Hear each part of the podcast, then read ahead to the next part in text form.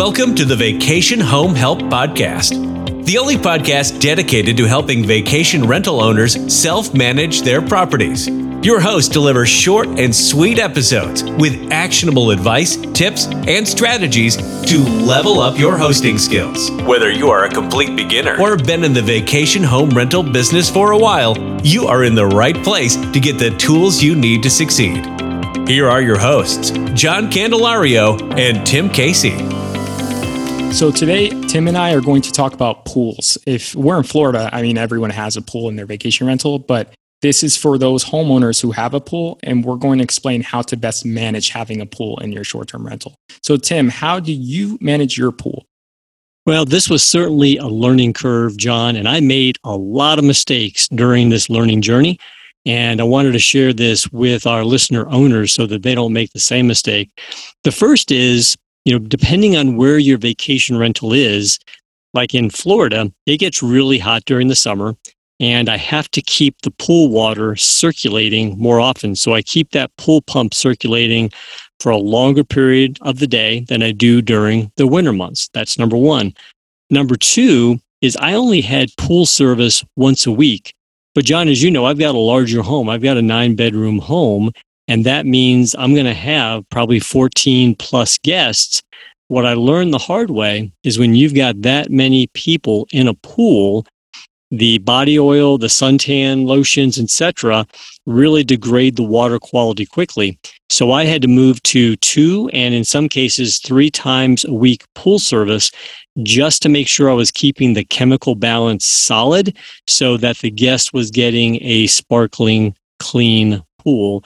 And then third, make sure your pool company is replacing the filter in the pool pump to make sure you're getting good circulation. So, step one, seasonally adjust how long the pump runs so you keep circulation going well.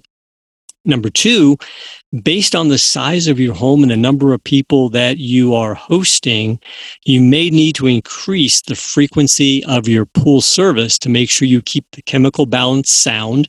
And then number three, make sure that pool company is replacing, cleaning, whatever is necessary the pool pump so you get good flow of water throughout the system.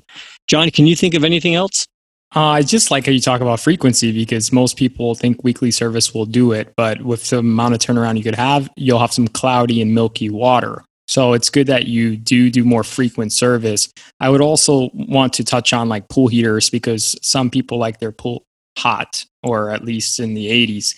And if you have a pool heater and you're offering that, you really need to make sure your operations team or your pool person knows how to set that pool heater and keep it functioning because the worst thing is a guest who expects a hot or warm pool and doesn't get it they will be livid. So just making sure the pool heater functions properly and, and that it's on prior to the arrival is, is a big one. But having maintenance done on your pump and maintenance done on your pool heater is important because you can't just expect that you bought this new equipment, it's going to last forever.